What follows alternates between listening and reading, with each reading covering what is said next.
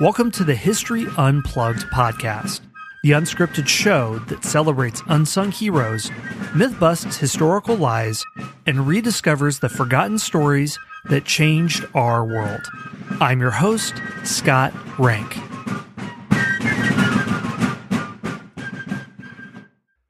Before the Civil War, the American economy was a lot like Russia. It was agriculturally based, and it depended on the labor of people who didn't have full legal rights. But after the Civil War, America rapidly industrialized and it became a lot more Western European in how its economy was set up. What was the tipping point? Was it just the emancipation of slaves?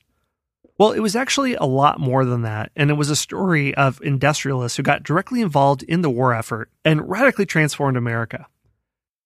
In this episode, I'm talking with Jeffry Wert, who's the author of the new book Civil War Barons The Tycoons, Entrepreneurs, Inventors, and Visionaries Who Forged Victory and Shaped a Nation. Jeffry argues that before the Civil War, there were plenty of inventions in America that were changing it, but really, except for the expanding network of railroads and telegraph lines, a lot of these inventions hadn't affected the lives of most Americans. The nation was largely rural, with only small pockets of manufacturing. But with the Civil War, it created an enormous wave of industrial growth and development, producing a revolution in manufacturing, inventions, for example, being able to produce horseshoes by the tens of millions. These innovations sustained Union troops, affected military strategy and tactics, and made the killing fields of the Civil War even deadlier. Some of these figures include Cornelius Vanderbilt, John Deere, Edward Squibb, and Andrew Carnegie, and other eclectic members like Henry Burden, a Scottish immigrant who invented a horseshoe making machine in the 1830s and refined the process to be able to forge a horseshoe every second, supplying the Union Army with 70 million horseshoes during the four years of the war.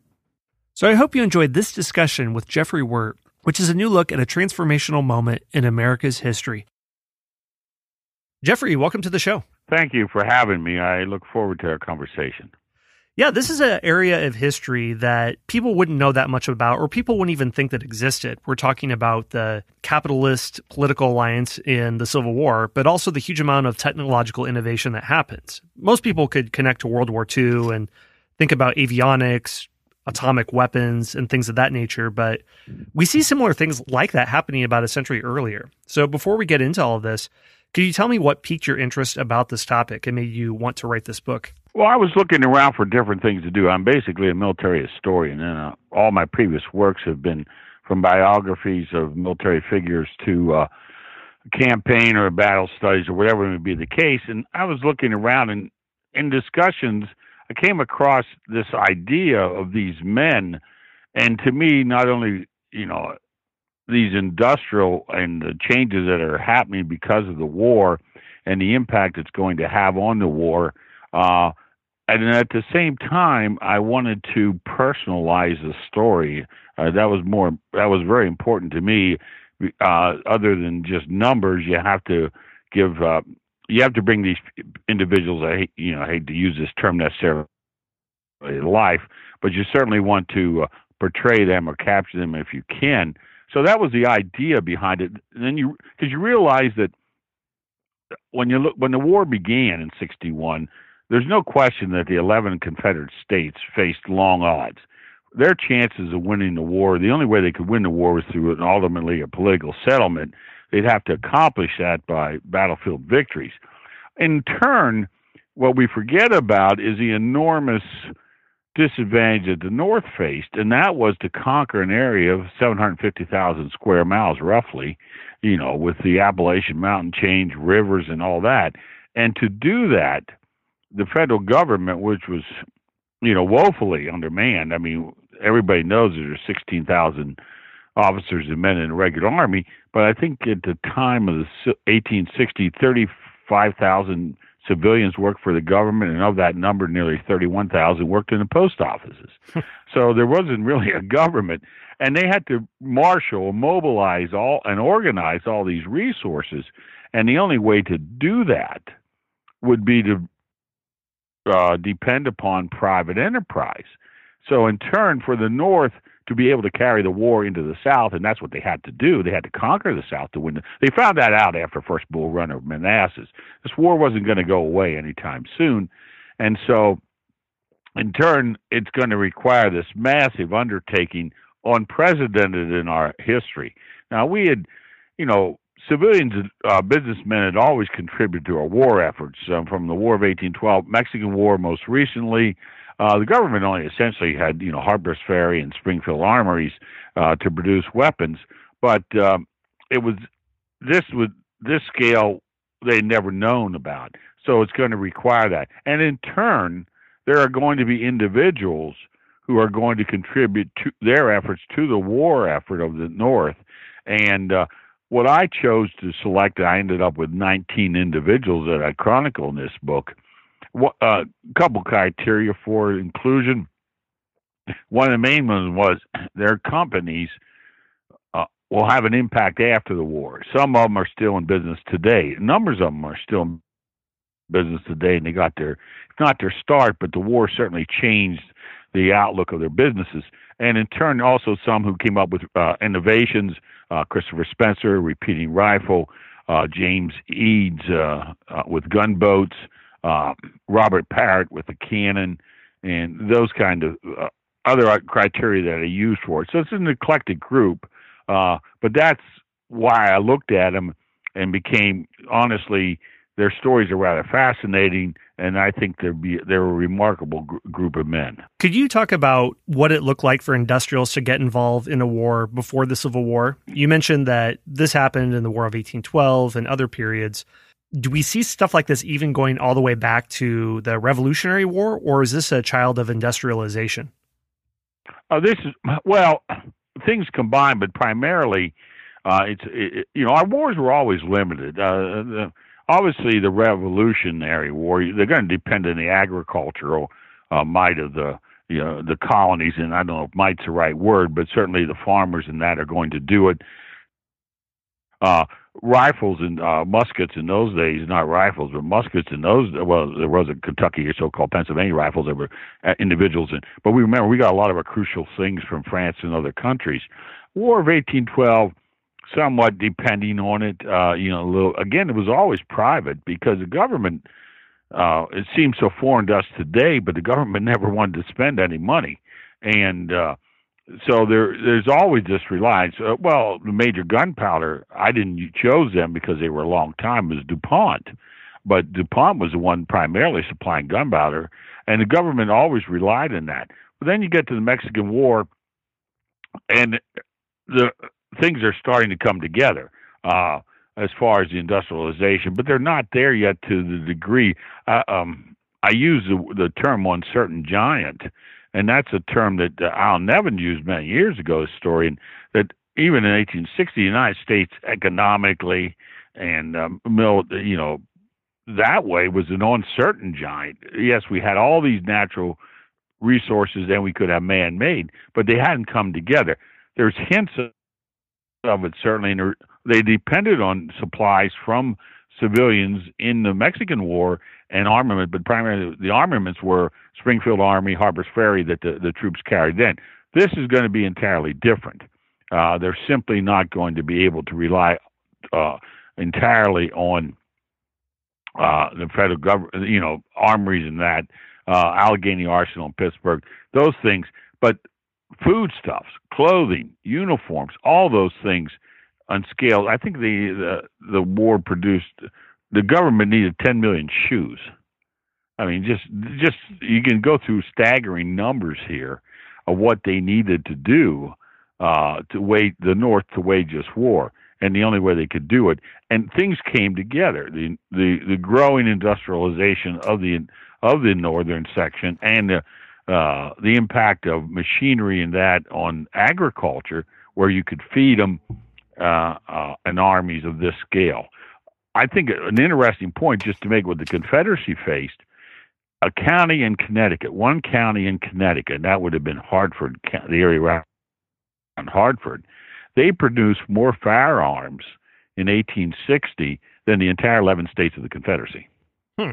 Wow. But that still wouldn't be enough in the North you know and what the south does and i don't do i don't deal with that it's another story entirely the south story of how they're able to come up with uh, sustaining their their cause is remarkable too well there's a lot of different aspects of technology and um, i think i want to start with what i believe is the most underrated possibly the most important and that is canned food. So, can you tell me about any industrialists that get involved in this, and how does the role of canned food uh, for a military change in the Civil War?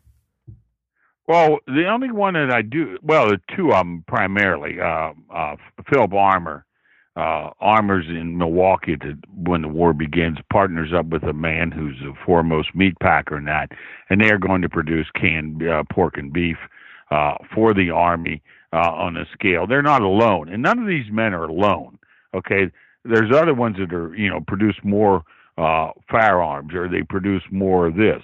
Uh, uh, but Armour it gets into it uh, on a scale, and of course after the war, Armour will be one of the major meat packers in the country. Uh, another one, very interesting figure, is Gail Borden.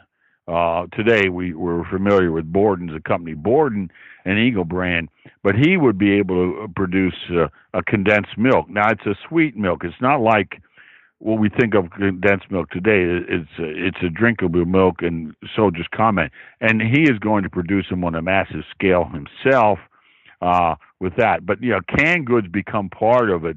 But I just I deal with those two men primarily in what they produce to sustain the troops in the field. But uh, uh, across the board, uh, you know, they they rely the soldiers rely or the government relies on uh, supplying them with rations and canned uh, canned goods, and that that had already been occurring, but now with the war it comes to a large, much larger degree. Right, my memory's a little hazy on this. I think Napoleon tried to figure out how to do this, maybe with limited success, and they have canned food in the 1830s, 1840s, but it's always at risk at spoiling, especially if the manufacturer does a poor job of sealing it. Is it done pretty well? Is this is this able to supply most troops uh, in the Civil War? These canned foods. Yeah, it's done well. Uh, now you know they have salt pork and they have hardtack and all that. For instance, just to go back to Gail Borden, he um, made a meat biscuit, uh, produced this dried meat biscuit, uh, uh, and you know, he got an initial army con. But he saw he was in Texas and he saw the need as a American troops are going through Texas en route to Mexico during that war, he saw the need for something that soldiers could eat, you know, that is not canned, that would last. And he came up with this meat biscuit. And the Army initially uh, signed a contract with him. And then after more tests, they found out that, to be honest about it, it just tastes god awful. and, and the men didn't want to eat it. Welcome to Army he, food. yeah, and uh, they they they got out of the contract, and it well Borden Borden nearly went. Well, he, he was on the verge of bankruptcy. He uh, he was one of the early settlers. I mean, fascinating man. He's involved. Gail Borden Borden's coming. He's involved in the Texas Revolution. Uh, he's a newspaper man who has the uh, quote official organ of the Texas Revolution, and so he what he ends up is to recover from this, he'll have to sell a lot of his Texas land. But yes, and but hardtack we well know, you know, and soldiers, but uh, you know, they would kill kill beef and that. But as far as other now, many of the men said, remember, uh, they would uh, vegetables would be dried and they uh, it was desiccated. Uh, uh, desecrated was the term soldiers used for them. but some of the things, I mean, with the meat, meat that you're talking about, with I am with Armour and uh, uh, Borden, yeah, they were very uh, men talked uh, very praising of especially Borden's condensed uh, sweet milk, as they would call it. Yeah, and he was able to do an evaporating process, and it was good. Yes, it would last. And for listeners who are wondering, why are you talking about this? I'm pretty sure Frederick the Great would much rather have canned food than he would whatever fancy new weapon uh, when it came to running an army. Um, I think he or Napoleon said an army marches on its stomach for example, Grant, I think in the Vicksburg campaign, he went beyond his supply lines. Was this because of the portability of food, or I mean, could he have done this without canned food, from what you know? Well, yeah. What he does is he goes beyond it, and you know, and Sherman, uh, Sherman, of course, the most famous is the March to the Sea. Uh, supply lines are tenuous all, throughout the war, and they become enormously lengthy, and uh, uh, consequently, you know, you're you're looking at an army. We find it may hard to believe, but a normal, uh, say, the Army of Potomac or Army of Cumberland Union armies, when they're in the march, uh, they're, they're staggering in the distance that they'll cover. You know, anywhere from 15 to 20 miles, and a lot of that's a wagon train. And uh, yeah, that was part of it. The difficulties of it. That's why often, especially in the east, the Army of Potomac would try to keep on the Potomac River or, or you know, Chesapeake Bay. It would reduce the length of their supply lines because you could outmarch them. And Lee, of course, did that in his in, uh, movement into Gettysburg in uh, June of 1863. So in turn, it's part of it, but yes, it's also the the, the sheer physical ability on on wretched roads. A lot of times that, that they're able to keep these wagon trains going, you know, to supply the men's need. But undoubtedly, if you can't feed the men, they're not going anywhere.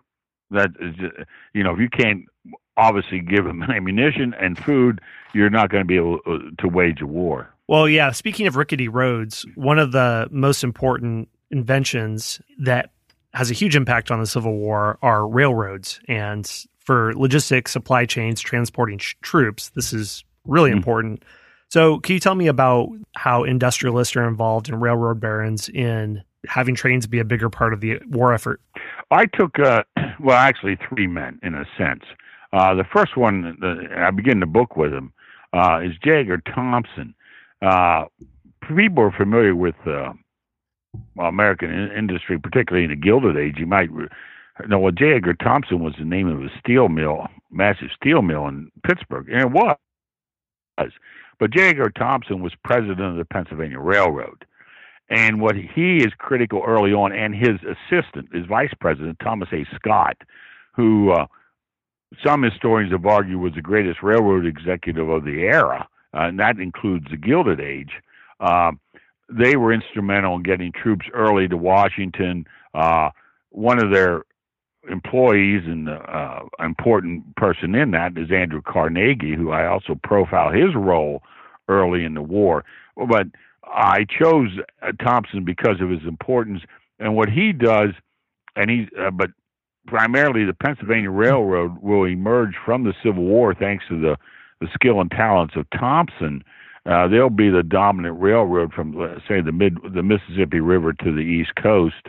The only competitor for that, well, Baltimore and Ohio, Ohio to a limited degree, but the other one would be the New York Central, and that's where Cornelius Vanderbilt, who I also profile in the book, his uh, machinations, and they were truly machinations.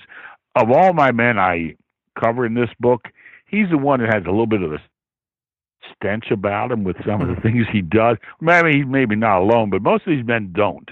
Uh, we think of them, you know, uh, they, some become robber barons, but they're not necessarily robber barons during the Civil War.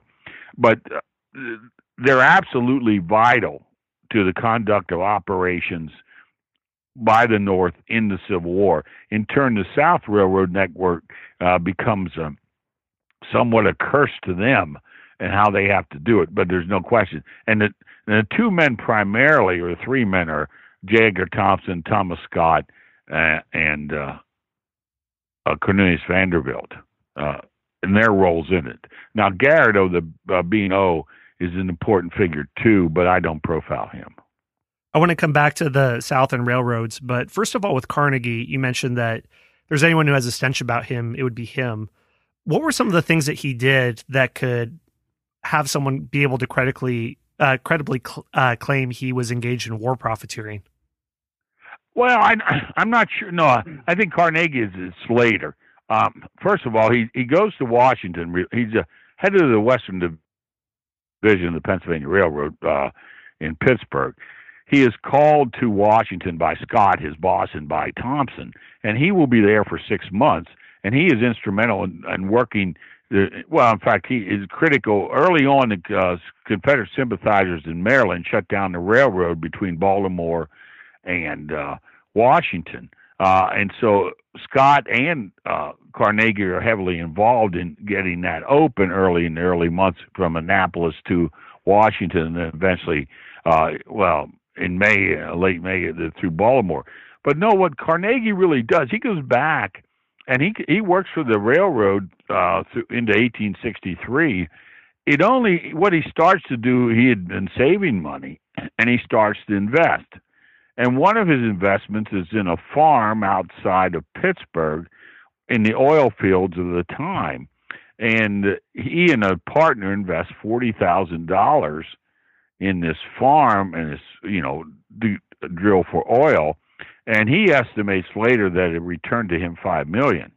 Now that's a legitimate investment. It was not. that. He only gets into the iron business late in the war. Uh, with his brother and other partners, he starts to produce, you know, buy into iron factories in the Pittsburgh area. But Carnegie, that we know, that is so famous, and familiar to people of the Homestead Strike and all these other things, he he that's after the war. Hmm. During the war, he he does like other people. He you know the opportunities are there and he takes them. For instance, uh, one man I profile is Cyrus McCormick of course, McCormick invented the Reaper. Uh, questions are about, the initial Reaper and that, and which I deal with. But by the time the Civil War, he's a Virginian, and he has two brothers, and those he and his brothers have moved to Chicago. McCormick was wise enough to see where his Reaper was going to, uh, you know, really be uh, purchased, and it was in the the Midwest, the, the dark soil that, and the uh, northern states, not the southern states. And what he does in turn is the profits they make, and they make a lot of profits. Uh, they invested in uh, Chicago real estate. And by the end of the war, the McCormick brothers, now the one dies during the war, but the McCormick brothers are the richest people in Chicago. Hmm. Uh, what's interesting about it is they're, they're, as I said, Virginians. Their sympathies are clearly for some kind of a political settlement to the war one brother in particular, I think, you know, it's he's not real. He certainly alludes to it. He, I think he wanted the Confederacy to win. Cyrus McCormick, not, no, he just wanted he wanted a, a piece of some kind and uh, that. But uh, that's how they made their money. So the Carnegie, uh, he's the same way. It's just very shrewd investments, and those shrewd investments are going to pay off. Uh, well, as we well know, after the war. Hey everyone, Scott here. We're going to take a very short break for a word from our sponsors. This episode is brought to you by Wise, the account that helps you manage your money all around the world. I lived overseas for many years, and one of the biggest bottlenecks to international living is money transfers. You want to withdraw money from an ATM to access funds from your American bank account, and you don't realize you're getting hit with a $10 charge every single time you do that. Yeah, that did happen to me. So if you're dining in dollars or want to do business in baht, what a Wise account does is let you send, spend, and receive money in different currencies. Wise is the easiest way to connect all of your finances internationally. This goes from a night out at a tapas bar in Spain to buying a property in the Yucatan. So if you're a digital nomad in Bali or want to send money back to mom, it's simple. And this is all without hidden fees or exchange rate markups. Wise works in over 160 countries, so your money's always at your fingertips. And over half of the transfers get their destination in less time than it takes to listen to this ad. Join 16 million customers and learn how a Wise account can work for you by downloading the app or visiting wise.com slash unplugged. That's wise.com slash unplugged. One more time, wise.com slash unplugged. Hello, it is Ryan, and I was on a flight the other day playing one of my favorite social spin slot games on chumbacasino.com. I looked over the person sitting next to me, and you know what they were doing? They were also playing Chumba Casino. Coincidence? I think not. Everybody's loving having fun with it. Chumba Casino is home to hundreds of casino style games that you can play for free anytime, anywhere, even at 30,000 feet. So sign up now at chumbacasino.com to claim your free welcome bonus. That's chumbacasino.com and live the Chumba life. No purchase necessary. VGW, void, prohibited by law. See terms and conditions 18 plus. Yeah, I want to look at some of these other figures, but uh, first of all, when we were talking about railroads, you mentioned the South, and a lot of us know that they were vastly inferior to the North in terms of railroad capacity and in almost every aspect of industrial capacity. But there have to have been industrialists out there as well, and some who even came up with innovation. Of the figures you focused on in your book, were there any prominent Southerners who came to mind? Uh, Southerners, right? No. Oh, okay. Of them. No, they're no. I, I stayed away from them. I think there's an well. One time I was thinking about the possibility of doing both, but it just didn't. You know, it wouldn't have worked that way. So uh, I have not. I there is a story there.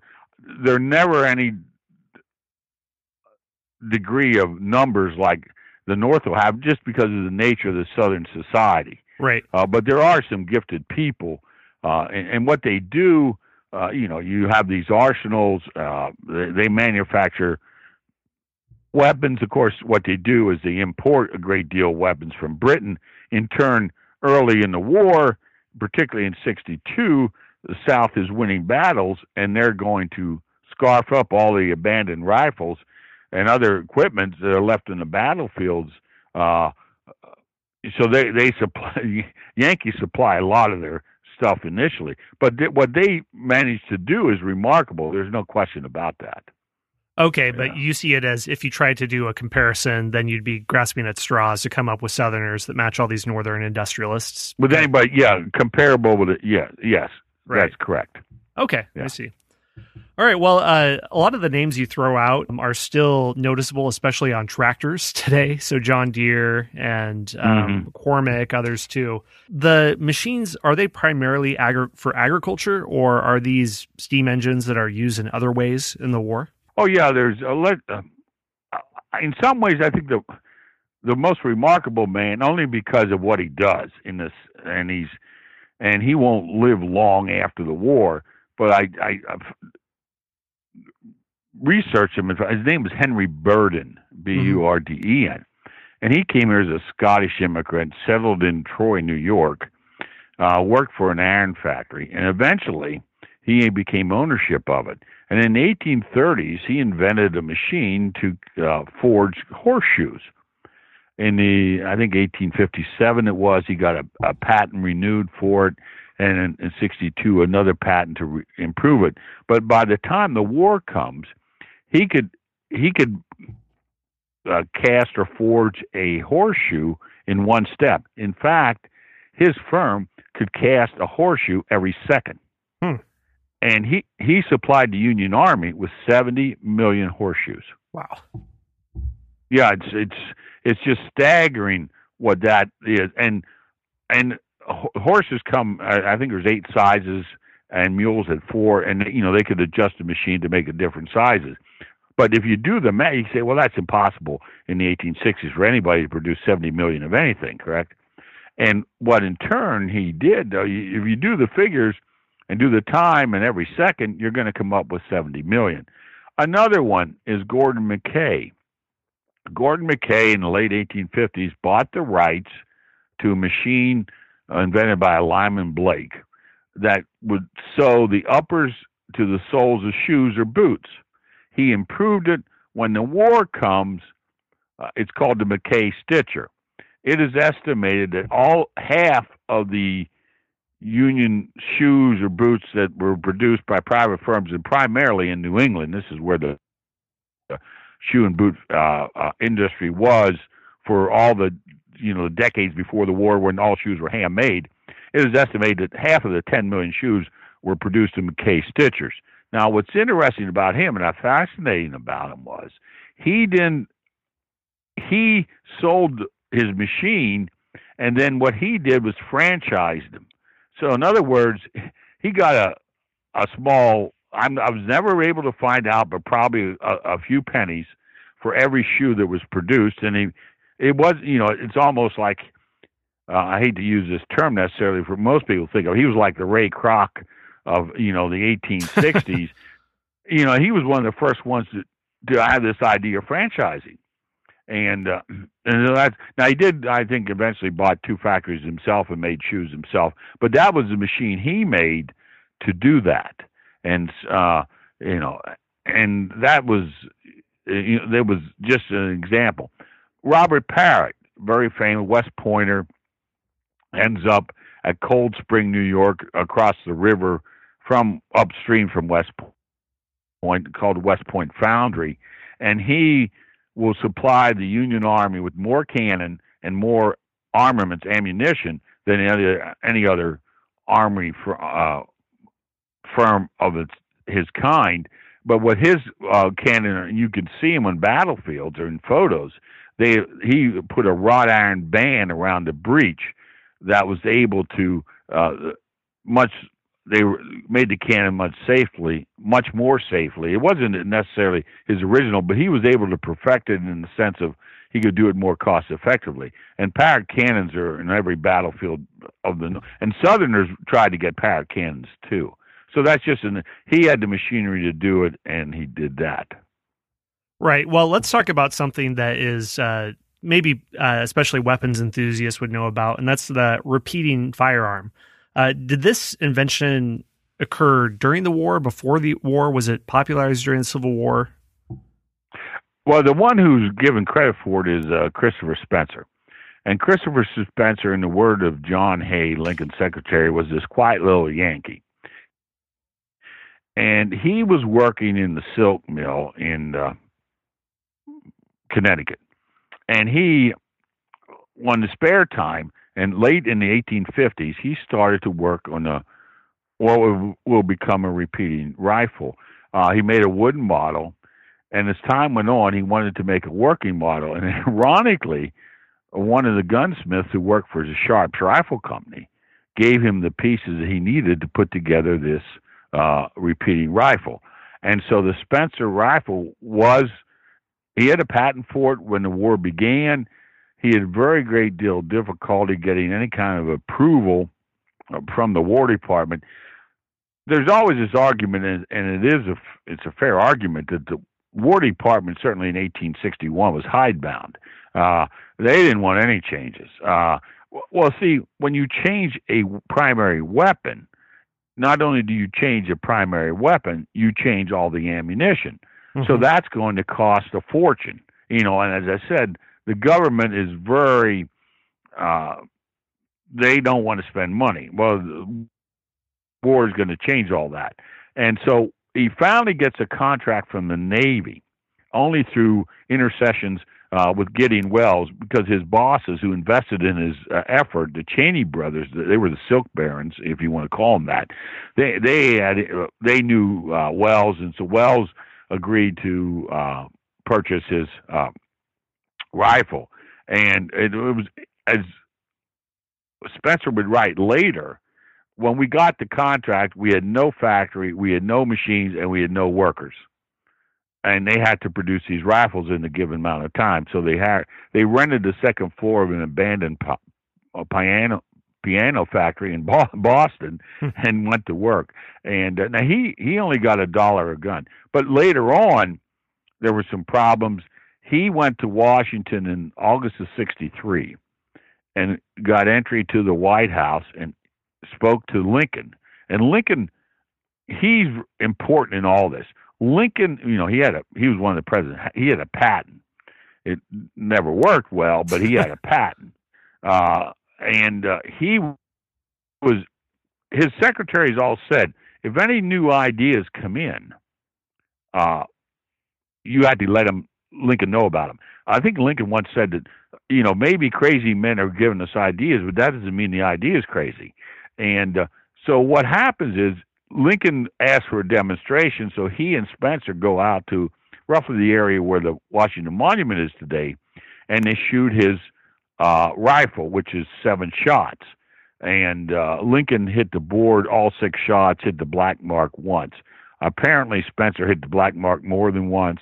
Uh, but anyways, soon after that, Lincoln says we want to purchase these uh, Spencer rifles and in turn carbines. I know it's I'm saying this rather long, but this he's not alone. The Henry rifle come out, but it is Spencer's rifles and carbines, particularly late in the war. Last year, of the war, uh, Union cavalry regiments, many of them were armed with Spencer carbines, and they could level. Uh, you know, it's the saying was in the, by Confederates is it was a gun that loaded on Sunday and fired all week, and uh, and and they could put down a massive amount of firepower. Some infantry regiments either got even got Spencers. The only problem with soldiers were cavalry not so much, but the the seven shots were loaded through the butt of the rifle or his carbine, and it was in a tube. They were heavy, especially if you're infantry to carry. Uh, cavalrymen could put them in saddlebags and stuff, but they're very they're important. Now, are they decisive? Not necessarily, but in certain fields they're decisive, and particularly in 1864.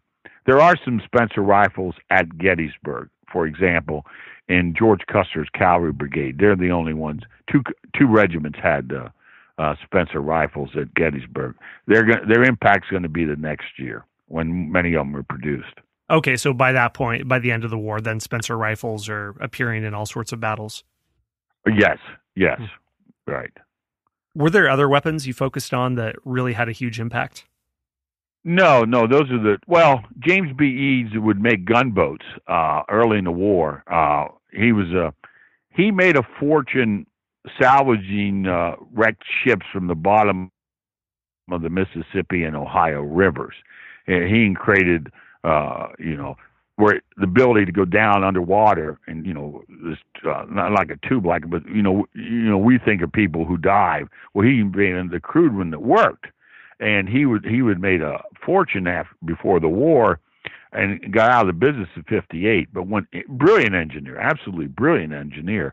And when the war came he got a contract for six uh, uh excuse me seven gunboats. Those gunboats are going to be instrumental in the early campaigns in the western waters that uh, grant's campaign against forts henry and donelson uh the on the mississippi river uh, he he didn't design them, but he's the one who built them in the contract. And later on the war, he built a monitor style uh, gunboat that was different from the original monitor, but a similar idea, a revolving turret. Uh, Eads, to people today, Eads would be best known for the uh, bridge over the Mississippi River at St. Louis. Hmm. It's a national land. Yeah, he would do that. He was he was simply a brilliant. No, he, he's the only other one that, that I deal with as far as uh, weapons or that that that have an impact or change. The two most, I think, Spencer and Parrott are, are more important, uh, in because of they involved they were more involved in battlefields than Eads gunboats. So Eads gunboats were critical, certainly in the first year or so of the war in the in the Western waters, which was very important to the North. Well, I'm from the Midwest, so I it would be against my culture if I didn't mention John Deere and ask about him. Who uh, John Deere green is probably the predominant color in a lot of uh, small towns. yeah. Um, so uh, I'm in the I'm in a farming area in Pennsylvania, and John Deere's are everywhere. Right uh, here, he's an interesting man. You know, he fled from Vermont. He, you know, debtor's jail uh, went ended up in, you know, of course, Illinois. Uh, invented uh, the first plow from a, a discarded sawmill blade. Um, did everything you should do as a businessman. He was shrewd. He advertised.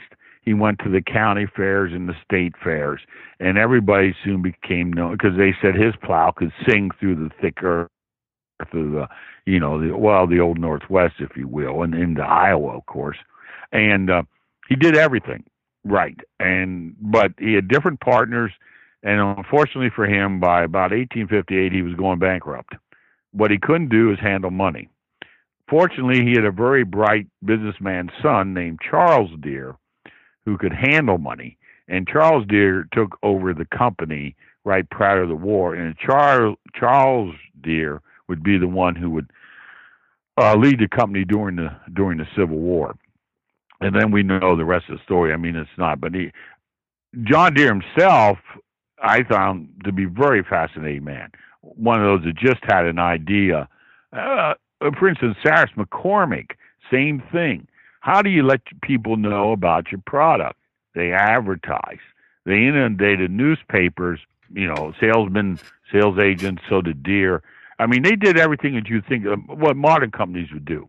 Uh, they, they did to build up their businesses. They saw that they had to advertise, they had to get to people. Uh, uh, McCormick went. He, well, he was McCormick spent nearly two years during the war in Europe, uh, taking his Reaper around to these various expositions, you know, and uh, winning medals from France and Britain for his Reaper. And ultimately, that of course would benefit him after the war. Uh, and uh, Deere was the same. You know, they're both Deere just couldn't handle money, or he had partners that weren't the best thing. But McCormick was different. He had a brother that could really handle money, and uh, but yes, Deere's is Deere's company gets a major stimulus uh, from the war. similarly, we're along those lines. I, I profile the Studebaker brothers of South Bend, Indiana. They build a very good, very solid wagon. It ends up being called the Studi. Now, they're at the time the war comes, they're only well known in, let's say, well, besides Indiana, parts of uh, the old Mid, old Northwest Territories, Midwest. What the war does for them is they're so well built. Well, for instance, during the Gettysburg campaign, Confederates capture, I think, 16 Studebaker wagons. And the only reason we know that is they actually write about the fact that they captured Studebaker wagons. They didn't, they didn't name the other wagons they captured. They just named the Studebaker wagons. And so, so they become, you know, their name becomes out there. And, and I think there was I'm probably wrong off the top of my head. There's well, there was a few thousand wagon makers in the United States at the time of the war. They're the only wagon maker that will end up building automobiles. Hmm. And uh, the John Deere plows are these mechanized at all, or does that not come till later? Uh, later. One of my favorite pieces of technology in the Civil War. I don't know if industrialists were involved with this at all but aerial reconnaissance uh, using balloons um, and being danger being shot out of the sky is that something that they're involved in or is this uh, some just some cleverness on the union and confederate sides well was, uh, i don't cover thaddeus lowe but thaddeus lowe is the one that's most well known about it uh, he's a the union man but uh, by late in the, by oh, mid part of the war, there's not much more of that reconnaissance done from balloons. The Confederates tried, not rather very successfully, but Lowe does. I mean, there's no question about, it, particularly in the uh, Peninsula campaign in June, May, June, and, uh, and July of 1862. Uh, and there's, I don't know, you may know better than me. I'm not sure there's uh, any example of this in the Western theater, but uh, my interest is or my research and writing has always been in, in in the Eastern Theater. It could have been, but uh, Lowe, there's no such, there's no balloons at Gettysburg. There's none at Chancellorsville. Uh, those, I think they were very difficult to transport and to use, mm-hmm. and that was that was a problem. Yeah, right. And one uh, of the most famous Americans in our history went up in the balloon. He said it, was the only time he was he was really scared in the war, and that was George Custer. Yeah, he was a staff officer, and they sent him up to look. he, I think he grabbed hold of the sides and sat down and the way up and the way down. But anyhow, yeah, he wrote about it. He'd feel like I have no control over my own fate now. Yes, I could have to do a several hundred meter charge in open lands, you know, facing Minié balls exactly. whizzing past me. But in a yeah. balloon, I, I don't have any such control. I will. Uh, the one man I say, I, I devoted a chapter to him alone. Well, I ended up, I was planning to write, you know, two men per chapter. I bet you when you do the research, I guess you count how many you're dealing with. I ended up with 19, and that doesn't work. Uh, but I devote one whole chapter to I think the man who revolutionized more than anything, and that's Jay Cooke, the financier. He he is the one who becomes the sole agent for the sale sale of bonds to the public, and he does it uh, by combining your self interest with patriotism and what he does changes how the United States, particularly in World War One and World War Two, are going to finance their conflicts. And so I call the chapter with him. I call it the visionary, and he had that vision of how you should do it. And uh, his achievement is uh, remarkable. And he had at one point he had 2,500 uh, sales reps uh, going through the uh, north uh, selling bonds to ordinary people. Hmm. What was it like with these sales reps? Were they getting into all the the pageantry that you'd see in World War II with these bond sales? Yeah, well, he advertised a great deal. Uh, you know, he really did. Uh, newspapers and uh, he did all that too.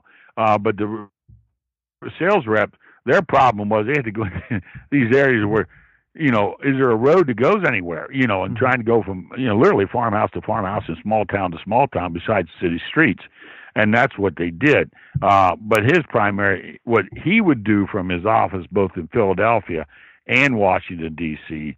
Now he he is very close to Salmon Chase, the Treasury Secretary, and there are some things about that relationship that would not be tolerated today. There's no question about that.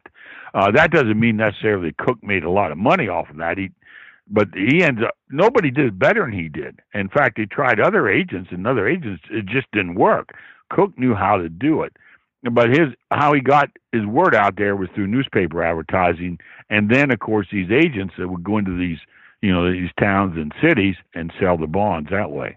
And you could come into his offices in both Philly and Washington, but that was very limited, right?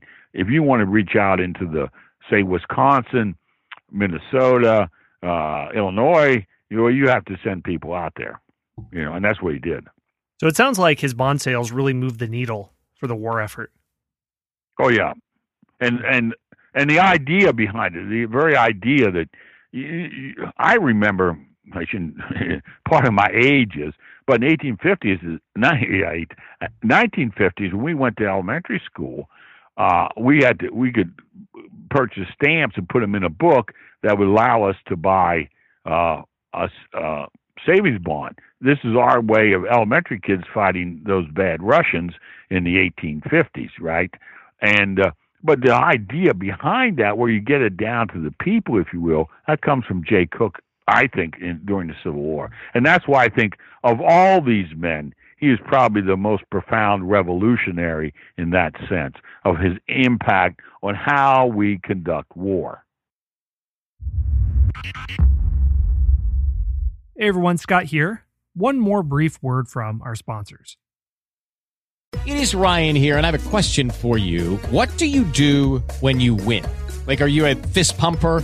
a woohooer, a hand clapper, a high fiver. I kind of like the high five, but if you want to hone in on those winning moves, check out Chumba Casino. At ChumbaCasino.com, choose from hundreds of social casino style games for your chance to redeem serious cash prizes. There are new game releases weekly, plus free daily bonuses. So don't wait. Start having the most fun ever at ChumbaCasino.com. No purchase necessary. VGW. Void were prohibited by law. See terms and conditions. 18 plus. This episode is brought to you by Calitrin. Calitrin is a weight loss supplement made from collagen protein and digestive enzymes. Calitrin is designed to assist the body in repairing and rebuilding lean muscle using top quality ingredients. The reason it contains collagen, which is the most abundant protein naturally occurring in the body, is because it decreases as we age. Because Calitrin rebuilds this critical protein, it promotes better sleep, more energy, less joint pain, and best of all, weight loss. I tried it for a month, slept great, felt more energetic, and noticeably shed weight that was gained over the holidays. Calitrin has an 86% success rate with their 90 day supply. Here are some customer testimonials. Maria in Pennsylvania lost 117 pounds with Calitrin. Ron in Texas lost 35 pounds. And Diane not only lost weight, but found relief from arthritis. This week, you can take advantage of their President's Day sale. Buy the 90 day supply and get an extra month free plus free shipping. Ordering is extremely easy. Just text the word unplugged to 30605 and you'll get a link to this special offer. Text the word unplugged to 30605. Again, text unplugged to 30605. By World War One, World War Two, are politicians conscious of Jay Cooke and thinking, okay, he did this, let's take some of these methods and try it again? Oh, I, I don't, I can't tell you how and they all named that, but that's what they did. Mm-hmm. You know, yeah, that's what they did. You know, they, yes, we have an income tax in World War. We we have the taxes, okay, but it's a bond. You remember you you've seen the, the posters and that Right. you know, looking the books and or and World War II comes and it's on uh, uh, movie reels and stuff where you buy bonds and so forth. Yeah, that's that's this idea of linking your self personal interest to patriotism or to your do your little bit if you're not in the army or navy but this is your little bit to help your government and to sustain the war effort and that's what Cooke sold to the american the people that invested Well, yeah, this is really interesting. And I'd like to look at this at the big picture. And this is an era before what people call the ro- the Gilded Age or the era of the robber barons. And a negative perspective would be, well, this is the beginning of the military industrial complex that Eisenhower warned us about. Uh, but a positive perspective could be, well, before wars were fought in, in this era, if you're looking at large empires like in Russia or the Ottoman Empire, you didn't really have citizens, you had subjects, and you would force them to do different things. Maybe they would get tax exempt status, but they'd be forced to collect materials or iron ore for the military machine of the state. But with capitalism, you're not forcing people in the same way, and some might get wealthy, but freedom can still be maintained even in wartime. What did you take from this when you were looking at all these different figures about these wealthy industrialists getting involved in the war effort? Well, for instance, uh, numbers of them were abolitionists. Uh, John Deere was an abolitionist. Now, it's different from anti-slavery. Uh, Carnegie, you know, the poor Scottish immigrant, he was he was an abolitionist. Others of them. Uh, I, I profile Edward Squibb, uh, you know, pharmaceutical company. He made he purified ether and chloroform, and he he he felt that it was you don't make a lot of money from it because you, this is your contribution to the war effort. Abram Hewitt, who uh, Trenton Iron Works. Uh, he he's involved with the Cooper family, and they they they even offered to turn over their factory to the government to run to. And they said there's no. He says there's no sense making. You should. It's wrong to make profit. So in turn, these men are that way. Uh, to a degree, they all are interested in the war effort. They want the North. The only ones that waver honestly, as I mentioned before, the McCormick brothers. All the rest of them are invested in the war effort personally. They want the North to win, and uh, they want the country to uh, be saved. And of course, the, the abolitionists, the anti, and most of them all were anti-slavery, if not abolitionists. Uh, they want you know slavery ended in that too. In that sense, they're all there. Uh, what the impact of all this is is controversial, and I, I you know I address this. Uh, some say that this is the true beginning of it, where it, what it seems because inflation was a factor in the North. At the same time, you have many accounts of how well the Northern people were doing as a whole, but inflation probably eroded the wages of Northern workers by 25%, is what economists say what this does, I think, more than anything, is accelerate that process from an agricultural, mercantile kind of economy society to what we know as uh, the industrialization of America that occurs in the, in the forthcoming decades. Because railroads lead end the war in far greater, better shape than they were before the war. So that means, and at the same time, one of the other ones I uh, talk about is uh, Huntington. Uh, you know, Collis Huntington, who's involved with the uh, the Central Pacific Railroad, which they're starting to build the, the Transcontinental Railroad during the war. All these things are coming together because the, the war spurred all this. It increased the na- need to modernize, to mechanize, uh, to organize on a scale unprecedented. So I think in that sense, uh, economists agree that certainly it accelerated everything, and it opens the door to a different America that is going to lead to the 20th century. I, I don't think there's any question. Besides the the great impact of the abolition of slavery and what that meant for the country, and the idea that secession is not going to. We are union now, uh, for sure, and those things. But as far as the economy goes, it, it changes the way Americans are going. As uh, Senator John Sherman said, and I quote him, he wrote to his brother William. He said that he couldn't believe it. And I think it was 1865. He said, "No longer we t- uh, our businessmen. What they're talking about is millions, meaning millions of dollars. So the the viewpoint has broadened to a great degree. You know, before they never talked to millions. Now they were talking about millions as the war ends. All right. Well, this is a really interesting transformational period that I think uh, a lot of people have overlooked or didn't know about. So the book is Civil War Barons. Jeffry, thank you for joining us and sharing all of this with us. Thank you very much, Scott. I appreciate it.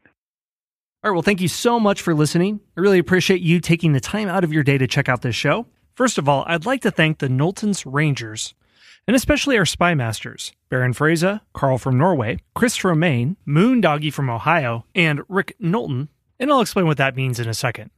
If you like this show, please like and subscribe on the podcast listener of your choice. Join our Facebook page as well. You can find it if you just search for History Unplugged. And one of the best ways you can help out the show is if you join the Knowlton's Rangers. The Knowlton's Rangers were an elite reconnaissance and espionage detachment of the Continental Army in the Revolutionary War, but it's also the name of the History Unplugged membership program. Learn how to join by going to patreon.com slash unplugged. So here's what you get if you become one of the Knowlton's Rangers. If you join at the level of Scout, you can get early access to new podcast episodes, along with enjoying absolutely every single episode of the History Unplugged podcast ad free. All 270 and counting episodes. If you join at the level of Intelligence Officer, you can also get access to premium episodes, like a multi part series on the life of Audie Murphy, the most decorated combat soldier in World War II, or the 10 part series Ottoman Lives, a series that looks at the cast of characters that made up the Ottoman Empire, such as the Sultan, the eunuch, the harem servant girl, and the soldier. And finally, if you join at the level of Spy Master, you get all the same stuff as the scouts and intelligence officers, but you also get a shout out to you and or your business at the end of each episode, a 3-pack of hardcover history books, plus you will be put at the very front of the line for me to answer your question about history, and I can guarantee I will dedicate an episode that's about an hour long or so to your question. Sign up at patreon.com slash unplugged. Again, that's patreon.com slash unplugged. Anyway, those are the ways you can help out the show. Thank you so much for your support. Thanks for listening to the History Unplugged podcast. Be sure to subscribe to the show to get your daily dose of all things history related, from ancient Greece to the Cold War. We'll see you next time at the History Unplugged podcast.